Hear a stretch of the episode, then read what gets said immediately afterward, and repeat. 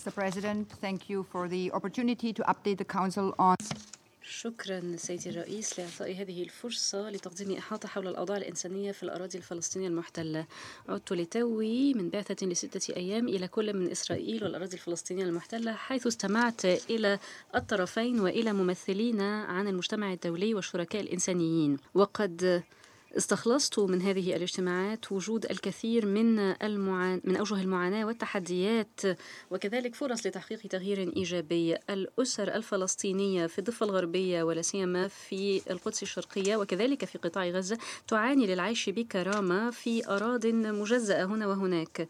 وإن نصف الفلسطينيين يحتاجون إلى مساعدات إنسانية 2.4 مليون تحديدا في العام 2020 وذلك بسبب الأزمة المستمرة من جراء الاحتلال وحصار غزة ودورات العنف المتكررة و سيطرت حماس منذ عقد ونيف على القطاع الأمر الذي أدى إلى زيادة الانقسامات السياسية الفلسطينية. إن الصعوبات المتعلقة بتنقل المدنيين وبإيصال المساعدات الإنسانية وتدمير الممتلكات والعقارات والاستخدام المفرط للقوة ونظم التخطيط التي تفرض قيودا بالإضافة إلى النزوح القسري والعقبات المتصلة بسبل كسب العيش والفرص الاقتصادية. كل ذلك يؤدي إلى أوجه هشاشة مزمنة وصعوبات واحتياجات إنسانية.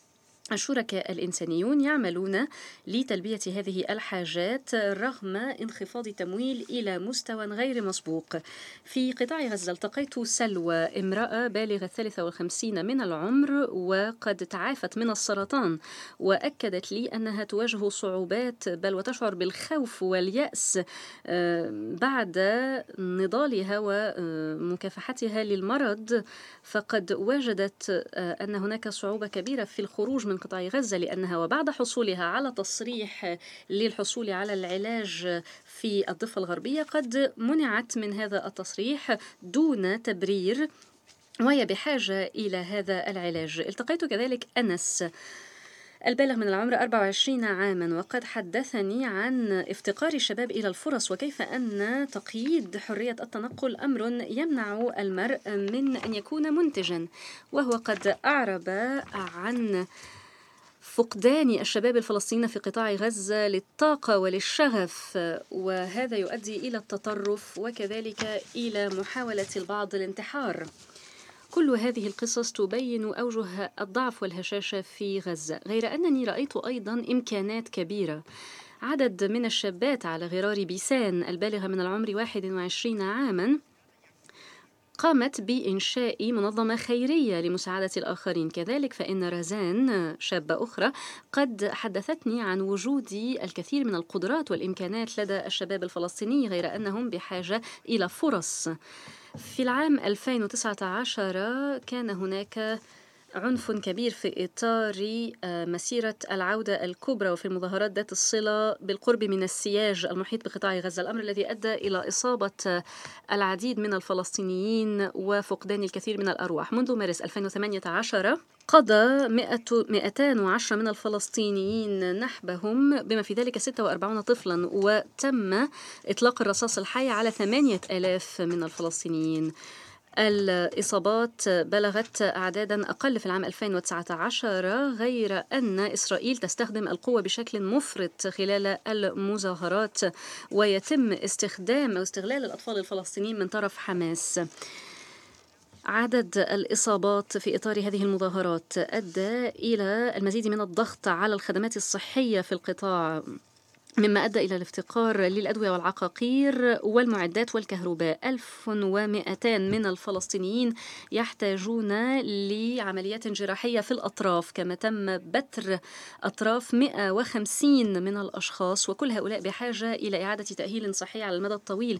منظمة الصحة العالمية قد بلغت كذلك عن 200 من الحوادث التي طالت العاملين في القطاع الصحي في غزة في العام 2019 الأمر الذي أدى إلى إصابة 270 شخصا. منذ بدء العام 2019 كان هناك تصعيد في الأعمال العدائية بين المجموعات المسلحة في غزة آه، وفي إسرائيل و تم احتواء هذا التصعيد بفضل الجهود المشتركة للأمم المتحدة ومصر غير أن 29 فلسطينيا قد لقوا حتفهم وكذلك 33 عضوا من المجموعات المسلحة في إطار آه، قصف إسرائيلي. كما قضى خمسة من المدنيين الإسرائيليين بسبب الصواريخ التي يتم إطلاقها من القطاع.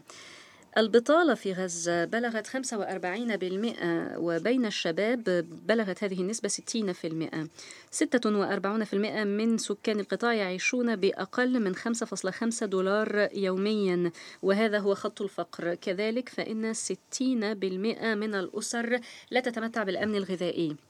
الشباب الذين التقيتهم في قطاع غزة على غرار أي شباب عبر العالم لا يطالبون سوى بالسلام وبفرصة لكي يكونوا منتجين. تبذل حكومة إسرائيل جهودا لتسهيل التنقل ولتقديم تراخيص للأشخاص الذين يحتاجون لمغادرة القطاع وهذا أمر نقر به غير أن ثمة حاجة لتسهيل التنقل عبر معبر إيريتس وكذلك للأشخاص الذين يحتاجون لعلاج طبي. نسبة التصاريح التي صدرت كانت 65% تقريبا في العام 2019 وفقا لليونيسف فإن ثلث الأطفال الذين غادروا قطاع غزة للحصول على العلاج بين أكتوبر 2018 ويوليو 2019 كانوا غير مصطحبين من أشخاص بالغين. وكذلك فلم يسمح لعدد كبير بالمغادرة. كذلك ثمة صعوبات تتعلق بالاستيراد استيراد وتصدير السلع ولا سيما فيما يتعلق ببعض المنتجات. الموضوعة على قائمة الاستخدام المزدوج. هناك صعوبات أخرى تؤدي إلى تقويض الاقتصاد وتمنع من تحسين الخدمات الأساسية والبنى التحتية وهذا متصل أيضا بالانقسام السياسي والإداري الفلسطيني. الأمر الذي يؤثر في تقديم الخدمات الأساسية نصف الأدوية والعقاقير الأساسية. لا يصل لمن يحتاجون إليه وكذلك فإن المخزونات لا تتجاوز آه، شهرا واحدا آه، من الاستخدام وفقا لمنظمة الصحة العالمية فإن القيود التي تفرضها إسرائيل على الصادرات وكذلك الواردات تؤدي إلى صعوبات كبرى فيما يتعلق بالقطاع الطبي. بالنظر إلى انخفاض المساعدة الخارجية وارتفاع نسب البطالة والكساد الاقتصادي فإن الفئات الأكثر هشاشة في قطاع غزة تعاني من آه، زيادة في الفقر وانعدام الأمن. وهناك إشارة من اليونيسف إلى نسبة تسرب الأطفال من المدارس وهي في ارتفاع كبير وكذلك نلاحظ الزواج المبكر لدى الكثير من الفتيات وكذلك فإن 270 ألف من الأطفال يعانون من مشاكل نفسية. لقد شهدت عددا من المواطنين الإسرائيليين الذين يعيشون بالقرب من قطاع غزة والذين يعانون من إطلاق المجموعات المسلحة الفلسطينية الصواريخ وهذا أمر له تأثير على الصحة النفسية ولا سيما لدى الأطفال. بشكل عام هناك بعض الأمور التي تبعث على التفاؤل. عدد الأشخاص الذين صرحت لهم السلطات الإسرائيلية بمغادرة قطاع غزة قد ارتفع بنسبة 46% في العام 2019 مقارنة بالعام 2018 وهذا يشكل أعلى مستوى منذ العام 2007 كذلك فإن حجم السلع التي تخرج من قطاع غزة قد شهد ارتفاعا بنسبة 20% مقارنة بالعام 2018 وهذه هي أيضا أعلى نسبة منذ العام 2007 عدد الأفراد الذين غادروا قطاع غزة عبر معبر رفح قد ارتفع أيضا بنسبة 40% في العام 2019 مقارنة بالعام 2018 كذلك فقد وسعت إسرائيل نطاق المناطق المصرح فيها بالصيد في الأجزاء الجنوبية وأجزاء في وسط قطاع غزة لمساحة 15 ميلا بحريا. كذلك فإن التمويل الذي توفره حكومة قطر قد سمح بتوفير الكهرباء بارتفاع أو بنسبة مرتفعة مقارنة بالعام 2018 لكي يحصل السكان في قطاع غزة على الكهرباء ل 12 ساعة في اليوم. وكما قالت وكيلة الأمين العام السيدة دي كارلو فقد تم إنشاء 37 ألف وظيفة من طرف الأونروا وكذلك بمعية البرنامج الإنمائي والبنك الدولي. هذه التحسنات تبعث على الأمل وينبغي أن نستفيد من هذا الزخم. علينا أن نركز تحديدا على تدابير تعزيز الاقتصاد بما يتماشى مع قرار مجلس الأمن 1860 ينبغي كذلك للسلطة الفلسطينية أن تمتنع عن تخصيص أو عن عرقلة تخصيص الموارد للسكان في غزة للضغط على حماس. كذلك ينبغي لحماس أن تأخذ في الاعتبار حاجات سكان قطاع غزة. الكل ينبغي أن يمتثل لالتزاماته القانونية الدولية. السيد الرئيس في الضفة الغربية زرت مجتمعا محليا بدويا فلسطينيا في وادي الأردن والتقيت كلا من جميل ومنار. اللذين واجها الكثير من الضغوط المتعلقة بتدمير المنازل والتهديد المستمر والقيود المفروضة على التنقل. منار هي أم تبلغ من العمر 24 عاما وقد وصفت لي مخاوفها الشخصية والتحديات التي تواجهها مع أسرتها وجيرانها. تحدثت عن مخاوف تتعلق بنقل الأطفال إلى المدارس وكذلك المضايقات التي يتم التعرض لها من طرف المستوطنين الفلسطينيين ودخول العسكريين الإسرائيليين بشكل مستمر إلى مناطقهم السكنية وصعوبة وصعوبات كثيرة تواجهها في حماية أطفالها. الأسر لا يمكنها الوصول إلى شبكات المياه والكهرباء آه، رغم أن آه، هذه الأسر تعيش في هذه المنطقة منذ السبعينات غير أن السلطات الإسرائيلية تعتبر وجودهم غير قانوني. جميل ومنار يشكلان مثالا على ما يعيشه الفلسطينيون في الضفة الغربية حيث تواجه الأسر صعوبات بالغة في آه، إيجاد سكن وفي الحصول على الخدمات الأساسية وحماية الأطفال والشيوخ. التنمية الاقتصادية تقوض تزودها العقبات الإدارية والمادية التي تفرضها إسرائيل ولا سيما في المنطقة جيم التي تشكل 60% من الضفة الغربية حيث نظام التخطيط يجعل من المستحيل للفلسطينيين أن يطوروا أي بنى تحتية وأي وحدات سكنية. غالبية الأراضي تخصص للمستوطنات الإسرائيلية أو للاستخدام العسكري والأراضي الخاصة يتم تخصيصها لأغراض زراعية أو بصفتها مناطق خضراء.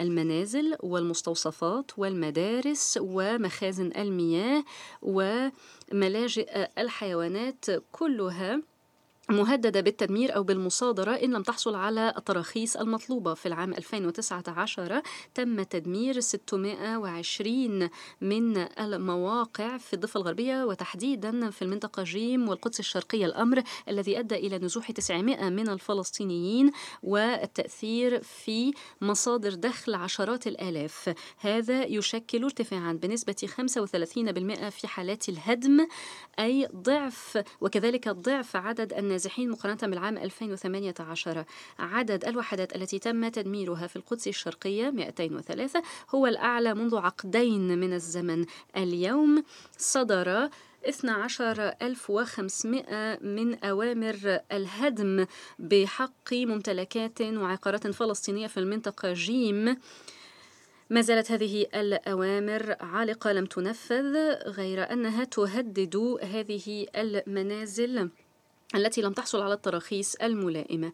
كل هذه التدابير تؤدي إلى المزيد من الهشاشة بين المجتمعات وكذلك فإن المجتمعات بحاجة إلى مساعدة إنسانية كبيرة.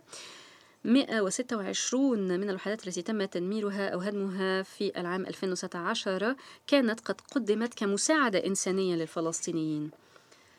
ثمة ما يقارب 162 ألف فلسطيني في المنطقة جيم يعانون من صعوبة الوصول إلى خدمات الصحة الأساسية وهم يعتمدون على مستوصفات متنقلة في وقت سابق من هذا الشهر أي في الثاني من يناير. قامت السلطات الإسرائيلية ب التعذر بمسألة عدم التنسيق مع السلطات الفلسطينية وذلك ل مصادرة مركبة كانت تنقل أطباء آه، لإحدى المستوصفات المتنقلة في آه، جنوب الخليل في حي يطا. والأمر هذا قد أدى إلى عدم حصول المواطنين على الخدمات الطبية المطلوبة.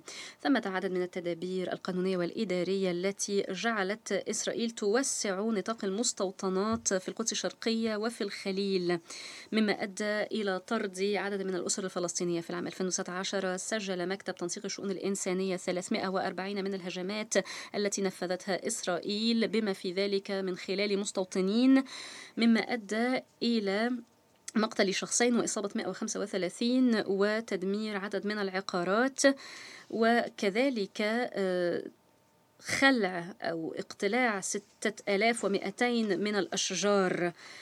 وهذا يشكل ارتفاعا بنسبة 100% مقارنة بالعام 2017 كل هذه الهجمات تقوض الأمن المادي ومصادر كسب العيش لدى الفلسطينيين رغم جهود السلطات الإسرائيلية في منع العنف آه الذي يقوم به المستوطنون ثمة ثغرات كبيرة ينبغي سدها في مجال المساءلة.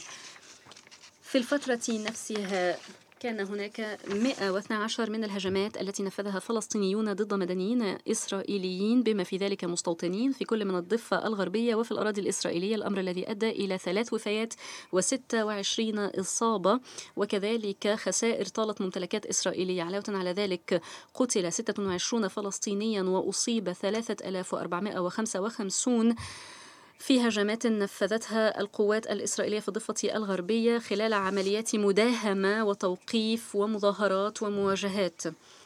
وثمة مخاوف تتعلق بإفراط إسرائيل في استخدام القوة وصعوبات تتعلق بإنفاذ القانون في حالات المظاهرات.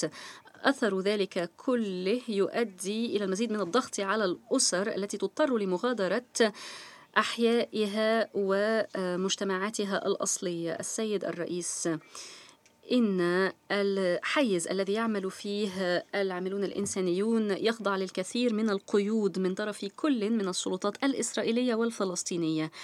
ثمة من يسعون إلى نزع الشرعية عن عملنا الإنساني في المناطق أو في الأراضي الفلسطينية المحتلة. الأمر الذي يقوض قدرتنا على حماية الأشخاص الذين يحتاجون إلى الحماية. كذلك فإننا نعاني من انخفاض حاد في مستويات التمويل. إن خطة الاستجابة الإنسانية للعام 2020 تحظى بأولوية كبرى ونحتاج إلى 348 مليون دولار لتقديم الغذاء والحماية والخدمات الصحية وأماكن لإيواء الفلسطينيين الأكثر هشاشة بالإضافة إلى تقديم المياه وخدمات الإصحاح. نتحدث هنا عن 1.5 مليون من الفلسطينيين.